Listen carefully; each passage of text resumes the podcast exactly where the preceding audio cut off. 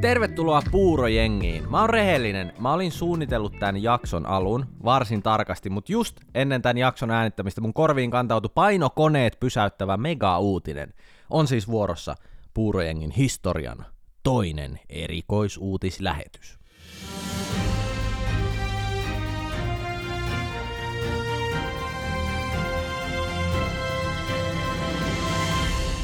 Puurojengen erikoisuutiset hyvää iltaa. Juuri saamamme tiedon mukaan Kajaanilaisen ostoskeskuksen kauppapaikka 18 kattorakenteet ovat romahtaneet pääoven eteen. Tästä varsin poikkeuksellisesta tilanteesta laadittiin luonnollisestikin selvitys, jotta tiedetään miksi kattorakenteet pettivät. Paikallisen insinööritoimiston laatima raportti kertookin kylmäävän tosiasian. No joko arvaat? No syypäänä tähän kaikkeen on itse paholaisen siivekkäät kätyrit, pulut, ne itse saatanan valjastamat pikkupirulaiset oli paskonut kattorakenteisiin niin paljon, että koko paska kirjaimellisesti tuli alas. Kattorakenteissa oli 24 kannatinpaneelia, joista yksittäisen paneelin uskotaan jonkun Ylen raportin mukaan kestävän noin 50 kiloa, ja tästä tälleen Grekovin poika heitti sitten nopeat matikat ja laski, että yhteiskannatus voisi mutkat suoriksi vedettynä olla jopa 1200 kiloa. Katon arvioitu paino oli noin 100 kiloa, eli silleen tosi karrikoidusti voitaisiin tässä vaiheessa heittää, että siellä oli kirjaimellisesti katolla jopa tonni paskaa. Toisaalta kun selvitystä lukee vähän tarkemmin, niin ilmeisesti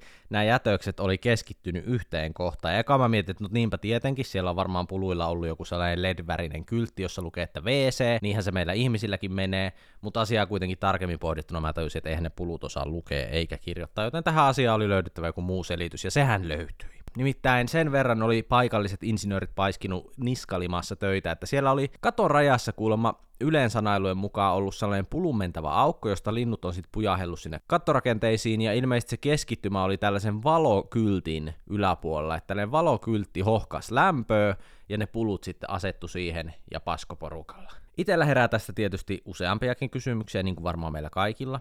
Ensinnäkin, onko Kajaanissa niin monta ostoskeskusta, että tuon on pakko olla kauppapaikka 18, oliko 16 ja 17 varattuja. Lisäksi, missä ne pulut nyt hengailee tämän remontiajan? Toi on vähän sama kuin Jyväskylän yöelämässä, kun mä olin nuori, niin oli sellainen vaihe, että kaikki parhaat klubit meni konkkaan, niin yhtäkkiä ei ollut mitään mestaa mihin mennä.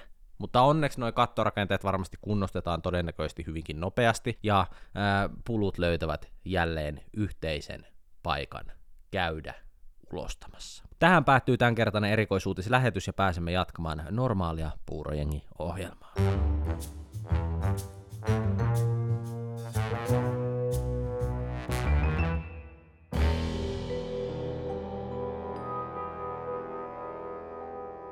Tervetuloa Puurojengiin, toivottavasti voit hyvin. Puurojengi on kaksi kertaa viikossa julkaistava komediapainotteinen viihdeohjelma, jonka jaksot julkaistaan maanantaisin ja torstaisin. Puurojengiin liittyvää palautta ja ajatuksensa voit laittaa tulemaan mun Instagramiin, että Tomas Grekov. Tämän päivässä jaksossa otetaan rehellinen ote elämästä ja todetaan, että tämä elo on muutakin kuin juhlaa. Tänään nimittäin mä kerron eletyn elämäni isoimpia älliä, eli milloin mä oon ottanut elämältä tragikoomisesti pataan ja joutunut nöyrtymään. Mä sanoisin, että Ln ottaminen ainakin omissa silmissä, niin se tarkoittaa niitä elämän kiusallisia tilanteita. Jos se joutuu ottaa hatun kouraan ja toteamaan, että aina ei voi voittaa. Eli listataan lähinnä sellaisia tilanteita, jotka just ennen sitä nukkumaan menoa tulee mieleen sille, että tekee mieli vajota maan alle ja voi sitten valvoa loppuillan ja yön pohtien omaa kringeyttään. Tervetuloa tälle matkalle. Muistatteko ekalla kaudella, kun mä kerroin tästä lähikaupan kivasta myyjästä? Mä kerroin, kuinka hän on poikkeuksellisen mukava, ja me ollaan kotona Miisan kanssa hänen elämänsä myös spekuloitu. Että hän on tällainen hahmo meidän elämässä. Me muun muassa puhuttiin siitä, että onko hän ottanut huulitäytettä, ja sitten todettiin, että ei ollut, että ne olikin vain Invisalign hammasraudat, ja näin edespäin. Jos sä et ole kuullut tätä ensimmäiseltä kaudelta, niin tällaistakin tuli puhuttua siis. No, mä olen tässä kertoessani siitä teille ottanut ällän. Nimittäin mä oon vaikeuttanut tarpeettoman pahasti omaa arkielämääni. Mä oon pilannut oman lähikauppakokemukseni. Enhän mä voi tällaisen avautumisen jälkeen enää käydä kaupassa normaalisti. Mä oon nimittäin aistinut jotain muutosta. Mä oon havainnut käytöseron. Kun mä saavun kassalle, niin se myyjä, joo, se on edelleen tosi mukava, mutta hänellä on uusi ilme. Mä olen ihmistuntija, mä tunnistan kun ihminen bluffaa, mä haistan sen kilometrin päähän. Sä tiedät, Tämä on vähän niin kuin siinä You Netflix-sarjassa. Mä puhun ajatuksiani, kuten äh, se päähenkilö Joe. Te voitte jo kuvitella mut siellä kauppahyllyjen välissä lippalakki syvällä päässä ja mä oon silleen, sinä katsot uudella ilmeellä.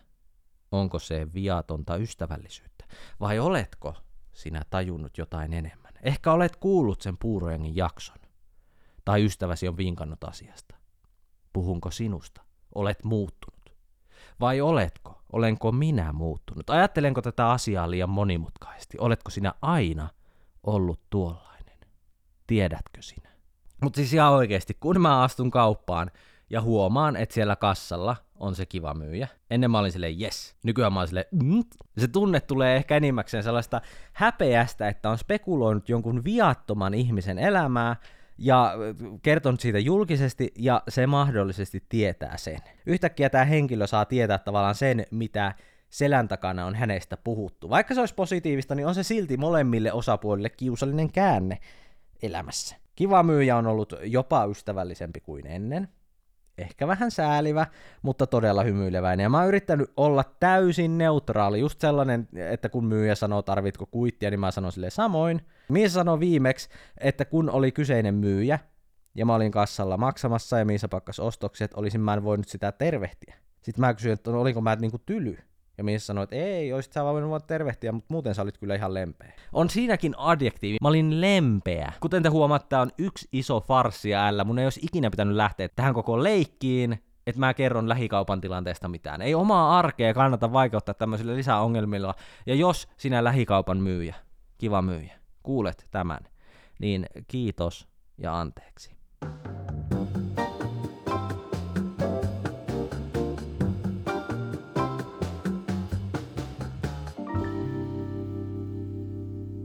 Tasapainoksi, kun mä tässä kerroin tällaisen näin henkilökohtaisen ällän, jossa mä kaivan vaan kuoppaa syvemmälle ja jatkossa tämä tulee olemaan varmaan tämä tilanne vielä pahempi, niin mun on pakko kertoa yksi ällä, joka sattui jollekin muulle kuin mulle. Tuntemattomalle naiselle lukiossa.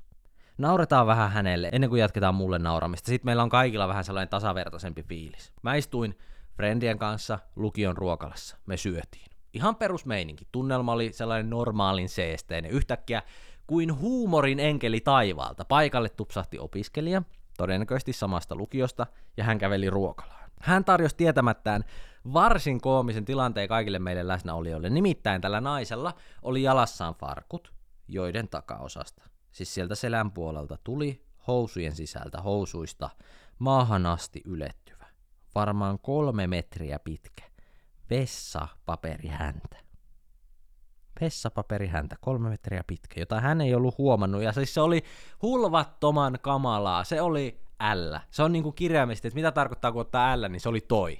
Siis mä en halua tietää, mitä siinä on tapahtunut. Että sä poistut vessasta oikeasti niin, että sulla huomaamatta se roikkuu kolme metriä vessapaperia perässä. Vielä ruokalaan, kun me muut yritetään syyä.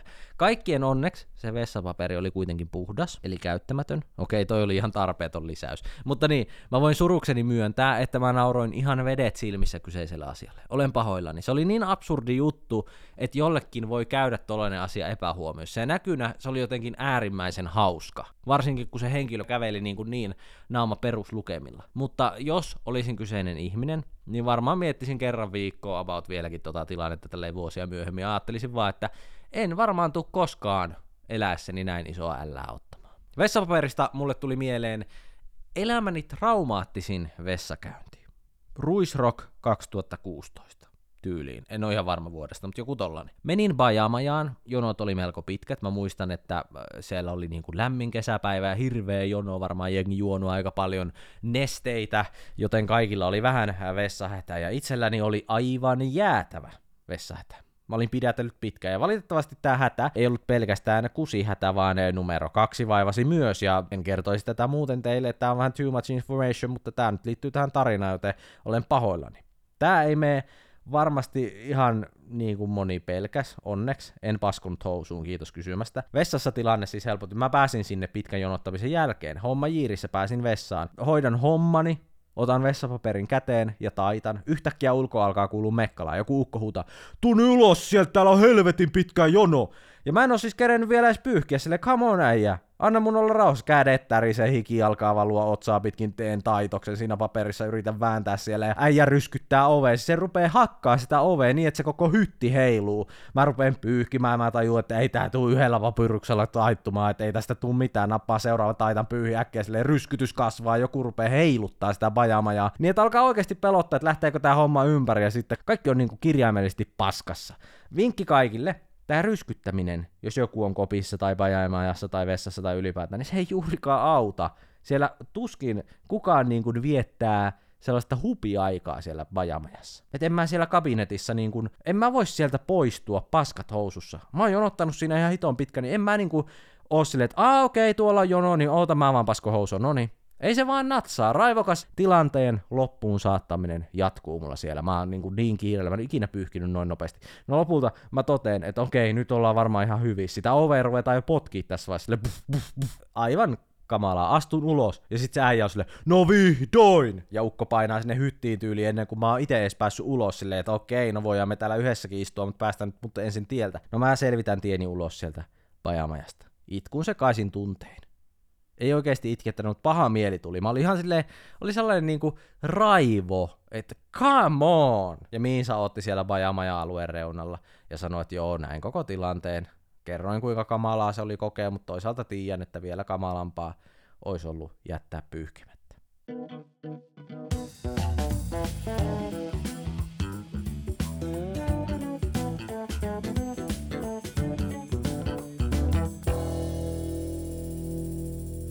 Tiedättekö mikä oli mun penkkariasu? No et tiedä, koska sitä tietoa ei musta saisi ulos edes tunnin vesikidutuksella hakattua. Mutta puurojenkin kunniaksi mä kerron sen teille silti. Kyllä nyt kontenttia pitää olla. Mun asu oli Liisa Ihmemaasta, se helvetin jänis. Ensimmäinen ajatus teillä varmaan on silleen, että no mut Tomas se varmaan liittyy jotenkin teemaan ja muilla oli samanlaisia, piste, piste, piste. Mä pysäytän ton teidän ajatuksen juoksen heti tähän paikkaan. Kellään muulla ei ollut mitään mun asuun liittyen Koko maailma oli auki, voit valita asuksi mitä vaan, ja mun asu oli Liisa Ihmemaan fucking jänis. Se, kellä on taskukello ja silmälasit. Ja mikä sitten, ei tässä vielä mitään, mikä siinä tunnistettava, rakastettu, piirretty. Kaikki tietää, mistä on kyse. No aika lähellä, mutta ainoana erona oli se, että ei mun asua tunnista Erkkikään Liisa Ihmemaassa jänikseksi. Mulla oli joku punainen tuulitakki päällä, vaaleanpunaiset pupun korvat, olin jotenkin järjestänyt normaalikokoisen taskukellon mukaan ja pyöreäsankaset silmälasit. Ja mä voin sanoa, että asusta ei tiennyt millään tavalla, mistä siinä on kyse. Tässä on niin kuin erinomainen esimerkki siitä tilanteesta, kun sä tiedät, että on joku tilaisuus, johon kaikki nyt varmaan niin kuin osallistuu ja laittaa jonkun naamiassa sun päälle, mutta sä et tajua, että aa, jengi panostaa tähän niin kuin oikeasti. Sä kävelet tavallaan siihen tilaan ja sit sä oot silleen, että aa, shit nyt mä oon ihan eri genressä. Siis jengillä oli ihan next level asuja. Ne oli käynyt jossain punanaamiossa shoppaamassa ne silleen jossain oikeassa pukuliikkeessä. Mulla oli oikeasti arkivaatteet, mitä mä olin silleen etsinyt. No okei, mummolta jotkut vanhat silmälasit ja mulla oli oma punainen tuulitakki ja sit serkulta lainattu pinkki huppu, jossa oli pupunkorvat. Älkää kysykö, että miten sillä oli sellainen. Sitten oli joku taskukello. Siis tää äijä pääsi lainavaatteessa juhlaan. Ja susta kyllä huomas päälle päin sen, että tasan nolla euroa meni tässä hankintavaiheessa. Ja tää story ei varsinaisesti ole kauhean paha, mutta mä muistan, että se tunne, että tajus olevansa Liisa Ihmemaassa jänis, ilman että näytti tippaakaan siltä, että oli Liisa Ihmemaassa jänis, niin se oli kiusallinen, koska keskustelut sinä päivänä on just sellaiset, että hei, kuka sä oot? Joo, no mä oon toi Liisa Ihmemaassa jänis.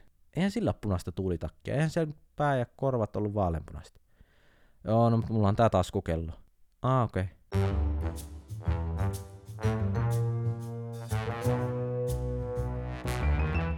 Mä olen vanha viulisti. Tää on ehkä suurimmalla osalla teistä tiedossa. 11 vuotta väänsin hampaat irvessä. Mä oon tästä kertonut. Mä aloitin viulun soitu joskus seitsemänvuotiaana ja siitähän se alamäki sitten alkoi. Mun ensimmäinen opettaja sanotaan vaikka nimellä Irmeli oli lepponen ja kiltti konservatorioopettaja. Tämä johti siihen, että kun mua ei niin hirveästi silloin nuorena se viulunsoitto kiinnostanut, eikä kyllä vanhempanakaan, niin mä ajattelin, että on hauska juttu. Mennä sinne ennen tuntia aina johonkin käytävälle piiloon, kun se avaa oven ja on silleen, no niin, niin mä oon silleen piilossa. Yksi parhaita piiloja oli vaan mennä se avautuva oven taakse. Ja sit se aina kurkkaa sinne silleen, aha, täällähän se Tomas onkin. Ja sitten tää viulutunti aina eteen joskus silleen, että mä kävin lattialle makaamaan. Ja se opettaja joutui aina vähän niinku leikittää mua, että sai mut soittamaan. Ja vuoden mä kävin tällä opettajalla. Ja sit mun äiti totesi, että eihän tästä tule mitään, Brody soittaa niin korvaa raastavaa vingutusta, että koko huusolli kärsii, nyt on tehtävä jotain asialle.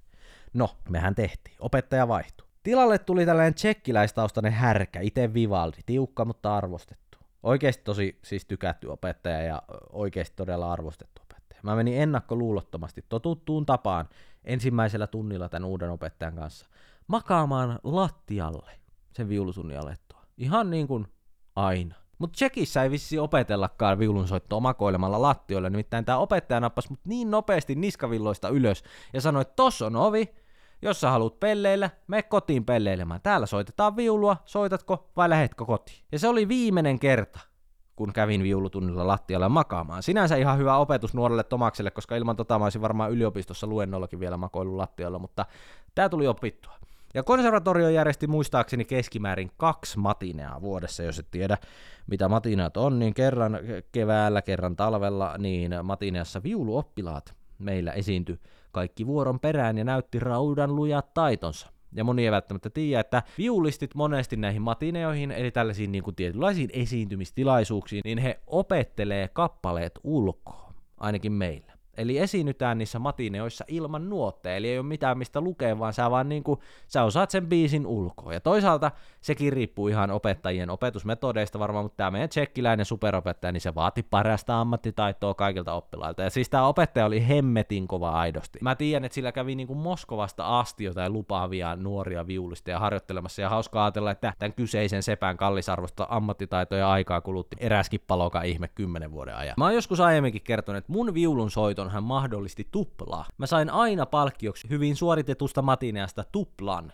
En siis mitä tahansa tuplaa, vaan tupla king sizein, sen patukan, suklaapatukan. Ja nykyään mä oon sen verran aikuisempi, että mä tunnistan silleen, että mä olin vähän kehno neuvottelemaan, että olisin mä nyt saanut siitä paljon enemmänkin irti varmaan kuin yhden suklaapatukan. Ihan varmasti olisin ainakin saanut kaksi sille edes kaksi tuplamaksia tai jotain, mutta joo, no anyway. Mä olin ala-asteella loppupuolella, muistaakseni silloin äh, mennään johonkin taas tällaisiin vuosiin 11-12-vuotias tai jotain tällaista. Ja tätä tarinaa suunnitellessa mä mietin, että onkohan mä joskus tämän tarinan kertonut. Mutta en mä kuitenkaan keksinyt mitään, missä mä olisin tämän kertonut. Joten jos mä oon tämän joskus aiemmin kertonut, niin nauttikaa silti tästä helmestä uudestaan. Hyvän tarinan voi kertoa kahdesti, mutta jos en ole kertonut, niin sitä suuremmalla syyllä. Eli 11-12-vuotias. Mulle valittu viulubiisi oli tällä kertaa ehkä silleen mun taitotasoon nähden vähän liian haastava ja varsinkin sille mun harjoittelumäärä, että mä harjoittelin näihin aikoihin ehkä päivittäin tyylin 30 minuuttia päivään tai jotain, ja kerran viikkoa mä kävin sitten siellä tunnin treenaamassa siellä konservatoriolla ja näin. Oli siis periaatteessa ihan työtunteja alla, mutta intohimoa sitäkin vähemmän. Matinea lähestyy, ja me todetaan tämän mun tsekkiläisen maistron kanssa, että kyllä mä tämän biisin opin, mutta ulkoa se tuskin tulee menemään. Mutta tästä huolimatta tämä sensei kertoo, että ei me sinne mennä itteemme häpäisemään nuottien kanssa suoriltaan, vaan me lähdetään kokeilemaan, että josko se biisi taittu sulkoon. Otetaan sitten ne nuotit siihen lähelle, jos se menee ihan vihkoon siellä Matineassa esiintyessä, jos menee ihan kusisesti koko homma, niin me voidaan pahan päivän tullen turvautua sitten niihin nuotteihin. Ja mä tajun tavallaan jälkikäteen, että ehkä tämä oli myös tältä opettajalta sellainen pikku niksi siihen, että okei Tomas, pistähän työtunteja, harjoittelutunteja tähän alle, niin kyllä sä se opit ulkoa ja näin. No, biisi oli muistaakseni sellainen noin parin minuutin rallatus, ja loppuun oli kertaus, joka tarkoittaa siis sitä, että tämä soitetaan kahdesti läpi, että kun me ollaan kerran soitettu se parin minuutin rallatus loppu, niin sitten se kerrataan se koko paska. Eli se on neljä minuuttia yhteensä, tai 3-4 minuuttia. Esiintymispäivä koitti. Ollaan auditoriossa. Kaikkien viuluoppilaiden läheiset ja tuttavat on kokoontunut sinne paikalle, ja paikalla oli ehkä sellainen 50 katsojaa Nuori Grekovin poika oli laitettu tiukkaan paikkaan. Vaikea biisi, tiedetyt hankaluudet ulko-oppimissa, lähdetään vetää sokkona. Opettaja säästää mua pianolla. Hän katsoo mua päättäväisesti, luottaa mua, nyökkää mulle, että no niin, hoidetaan tää homma ja ensi syksynä rokataan stadioni. Okei, okay. uh. alkusoitto lähtee. Mulla kiristyy ilme vakavaksi. Ensimmäiset sävelet, pää on tyhjä. Soitan mitä sattuu ihan perseestä. Mä yritän kirjaa ja keksi omia, ei onnistu. Okei, kaksi riviä ollaan sisällä, ei tää tuu menee ulkoa. Opettaja katsoo mua sellaisella ilvellä, että helvetti nuori mies kasa itsessä. Koitetaan pysähtyä. Aloitetaan uusiksi. Vihko. Ei mihinkään. Ei lähde. Otan vapisevin käsin nuotit. Avaan ne siihen telineeseen. Pysähdytään taas. Lähdetään vetää uusiksi. Edelliset tappiot painaa niskassa ja takaraivossa. Hävettää nuotit eessä, silti soita epävireisesti ja menee ihan vihkoon.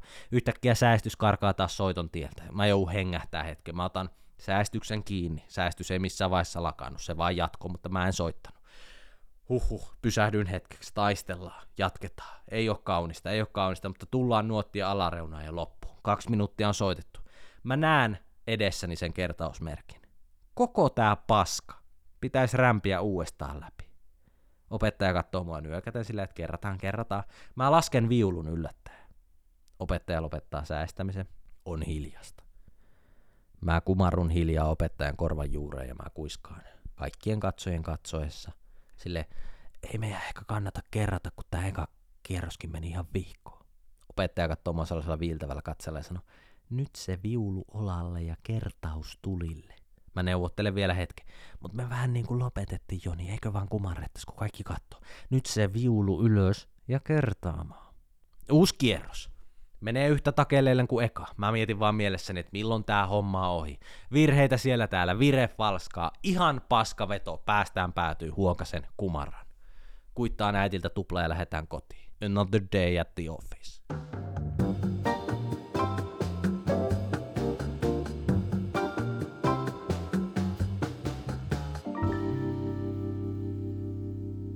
Purojengin jaksossa kaksi mä puhuin yksinäisyydestä. Ja monella se resonoi. Varmaan jos olette sen kuunnellut, niin muistatte kyseisen jakson. Mä puhuin siitä, miten yliopistossa mä koin varsinkin ensimmäisenä vuosina itteni yksinäiseksi. Uusi kaupunki, ei tuttuja, ei kavereita. Ja kyseisessä jaksossa mä kerroin traagisen tilanteen, kun mä sain friendin, kenen kanssa lähteä salitreenille ja heitin laatat sinne keskelle äh, lattiaa. Ja eipä sitten enää yhdessä treenailtu ja näin. Farsi kaiken kaikkiaan. Ja tänään mulle tuli ihan jäätävä flashback, joka sai mut pysähtymään. Mulla on toinenkin surutarina kerrottavana yliopistosta, joka vetää vertoja tälle ensimmäiselle. Me eletään varmaan yliopiston toista tai kolmatta vuotta, ja kuten tuossa yksinäisyysjaksossa mä kerroin, niin mulla oli vähän vaikeuksia löytää sitä omaa porukkaa ja löytää omaa paikkaa yliopistopiireistä. Valon pilkahduksia tähän näkyy taas edellä. Mä olin ryhmätyössä yhden äijän kanssa, joka oli yksi tahoista, joka pyöritti tällaista Aallon kauppiksen sählyporukkaa, ja me tutustuttiin sitten siinä ryhmätyön lomassa, ja se totesi, että hei, jos kiinnostaa, niin tuuhan pelailee sählyä, ja mä olin silleen, että okei, jos teidän porukkaan mahtuu, niin ilman muuta, kyllä, kiitos, tulen. Sähly on mulle nuoruudesta tuttu laji sinänsä, että mä oon pelannut sitä junnumpana tosi paljon, ja mä, mä ajattelin, että okei, no niin, pääsen pelaamaan lajia, jossa on mulla vahvuuksia ja hyvä porukka, tästä tulee hyvä. Ja satoin kuulee, että okei, Roni Backikin käy siellä säännöllisesti pelaamassa siinä köörissä, ja mä ajattelin, että no ei siinä, tämähän on hyvä löytyy vähän tuttuja tube maailmastakin, niin jos ei muuta, niin mä jerrytän sit siinä Ronin kanssa vähän näin ja näin näin. Saavun paikalle, vähän läppää siinä. Ronikin on mestoilla. Siinä on lämpät käynnissä ja morjestellaan ja jutellaan niitä näitä. Pelit alkaa. Mä en oo avauskokoonpanossa, mutta ei se mitään. Seuraa sitä pelin tasoa siinä ja vaikuttaa ihan kivalta peliltä. Oma taitotase on aika linjassa siihen yleistasoon, että tästä pitäisi tulla hyvä. Tästähän tulee hyvä juttu. Mä voin käydä täällä viikoittain. Saa täältä frendejä, kaikki hyvin alkaa vähän jännittää. Et eka kerta on aina paras kerta, mutta ei tämä nyt kauhean vihkoonkaan voi mennä. Kyseessä on kuitenkin sälibändi. No mulle huudetaan vaihto. Mä otan sen vaihdon. Vähän jännittää, alkaa käät hikoon, mutta pelaaminen on aina kivaa. Mä oon puolustajana tässä tilanteessa. Keskikentän paikkeilla. Vastustajalla on pallo, se yrittää päästä mun ohi laidan kautta. Se heittää sellaisen vipin laidan kautta. Mun on pakko tehdä nopea käännös. Aion niin kuin puolustaa tämän tilanteen hyvin. Ensimmäinen kosketuspallo. Siinä käännähtäessä mä astun nilkalle, nilkan päälle, hirveä rusaus, ihan sellainen kunnon kaadun maahan, sattuu ihan runsaasti, nousen ylös, jengi on sille nyt kyllä rusahti nyt kyllä rusahti. Ja mä sanon, joo mä otan nopea vaiho. Kyyneleet rupeaa nousta silmään silleen, kun jalkaan tekee oikeasti aika kipe- kipeätä. Mä kävelen mukaan silleen normaalisti vaihtoon, että ei tässä mitään pure vähän hammasta. Maailman empaattisin Ronikin kysyy sinne, että hei, onko kaikki ok? Mä sanoin silleen, että no niin, katsotaan, katsotaan. Ja mä vannon, ja mä vannon, että on totta. Että ei ole mikään läppä. Moni saattaa ajatella, että on pakko olla keksitty juttu, vähän samaa vibaa kuin siinä salitarjassa, mutta ei mulla on näin paska tuuri. Tää on täyttä totta joka sana. Mä menen vaihtoon, mä otan sen kengän pois ja mä en valehtele, kun mä sanon, että mun nilkka oli tässä tilanteessa. Huomatkaa, ensimmäinen vaihto, ensimmäinen kosketus palloon. Mun nilkka oli turvonnut kaksinkertaiseksi. Vaihdossa joku mulle ennestään tuntematon äijä katsoo mun nilkkaa ja sanoo, juu, sä et kyllä tolla tänään enää pelaa. Mä lähden nilkuttaa pois. Taas yksi L ei kavereita taaskaan, äijät jatkaa pelejä siellä taustalla. Taas yksi menetetty mahdollisuus tutustua. Lähin taksilla näyttämään jalkaan johonkin päivystykseen. Nivelsiteet paskana, kuusi viikkoa kepeillä. Nice. Eikä tullut muuten pelailtua siinäkään sählyporukassa sen koomi. Ei kehdannut enää koodata, että hei pääsisikö peleille. O varmaan olisi päässyt. Vähän oli silleen sellainen olo, että nyt on oma naama kyllä häpäisty tässäkin porukassa. Onneksi tämä oikeasti mennyt aikaa kivuliasta edes muistella.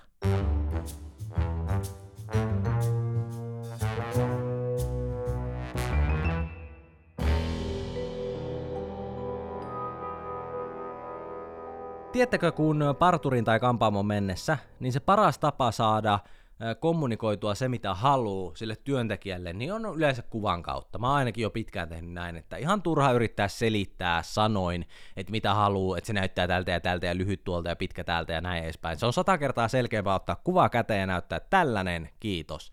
Ja sitten pystytte hyvin siinä yhdessä selvittämään, että okei, onko tämä realistista, onko mun hiustyyppi tällainen, mitä me saadaan muutettua, miten tämä sopisi mulle ja näin edespäin.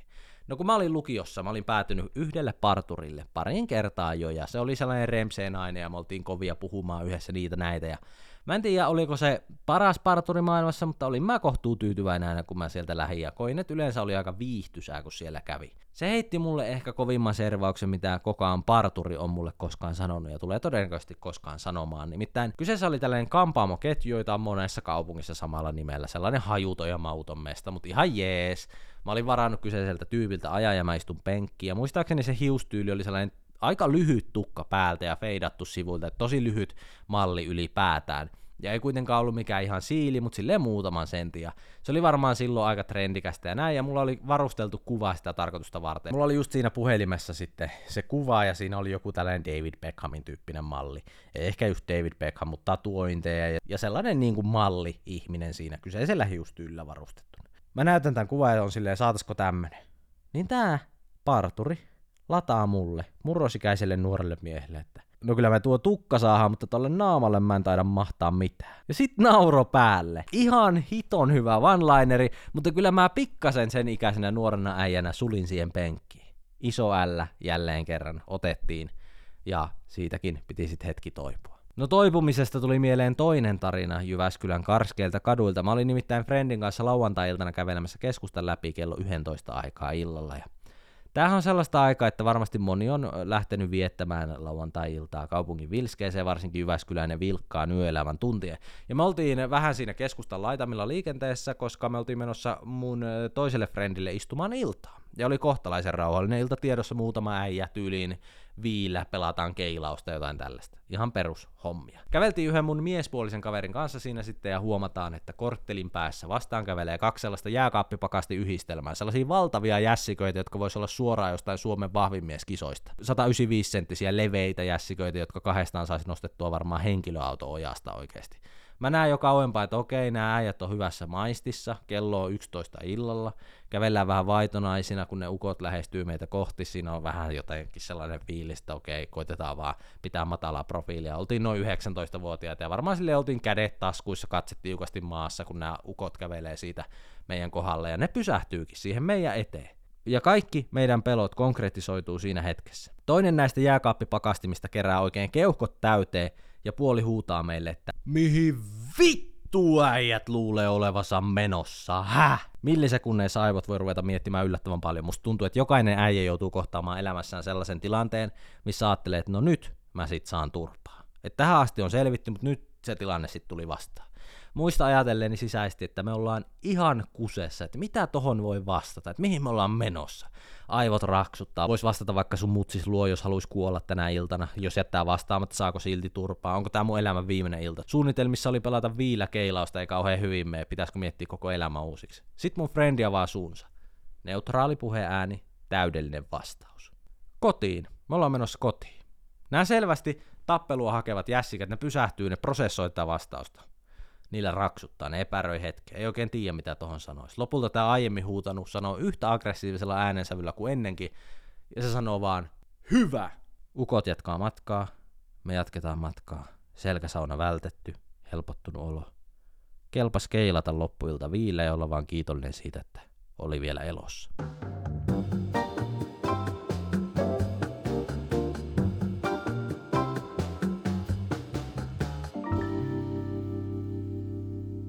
Kiitos, että kuuntelit Puurojengiä. Podcastin jaksot julkaistaan maanantaisia ja torstaisia. Jos tämän päiväinen jakso herätti ajatuksia, tunteita tai mitä tahansa muuta, niin kerro se toki mulle Instagramissa at Thomas Greco. Myös ihan vaan, jos sulla on ylipäätään koko podcastista jotain sanottavaa tai jotain erikoistoiveita mielessä, niin voit kertoa senkin. Sana on vapaa. Tämänpäiväiset jutut alkaisi olemaan tässä. Palataan asiaan ensi äh, jaksossa ja se on morjentes.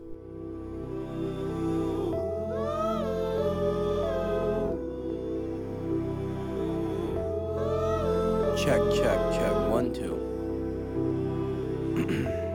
One, two.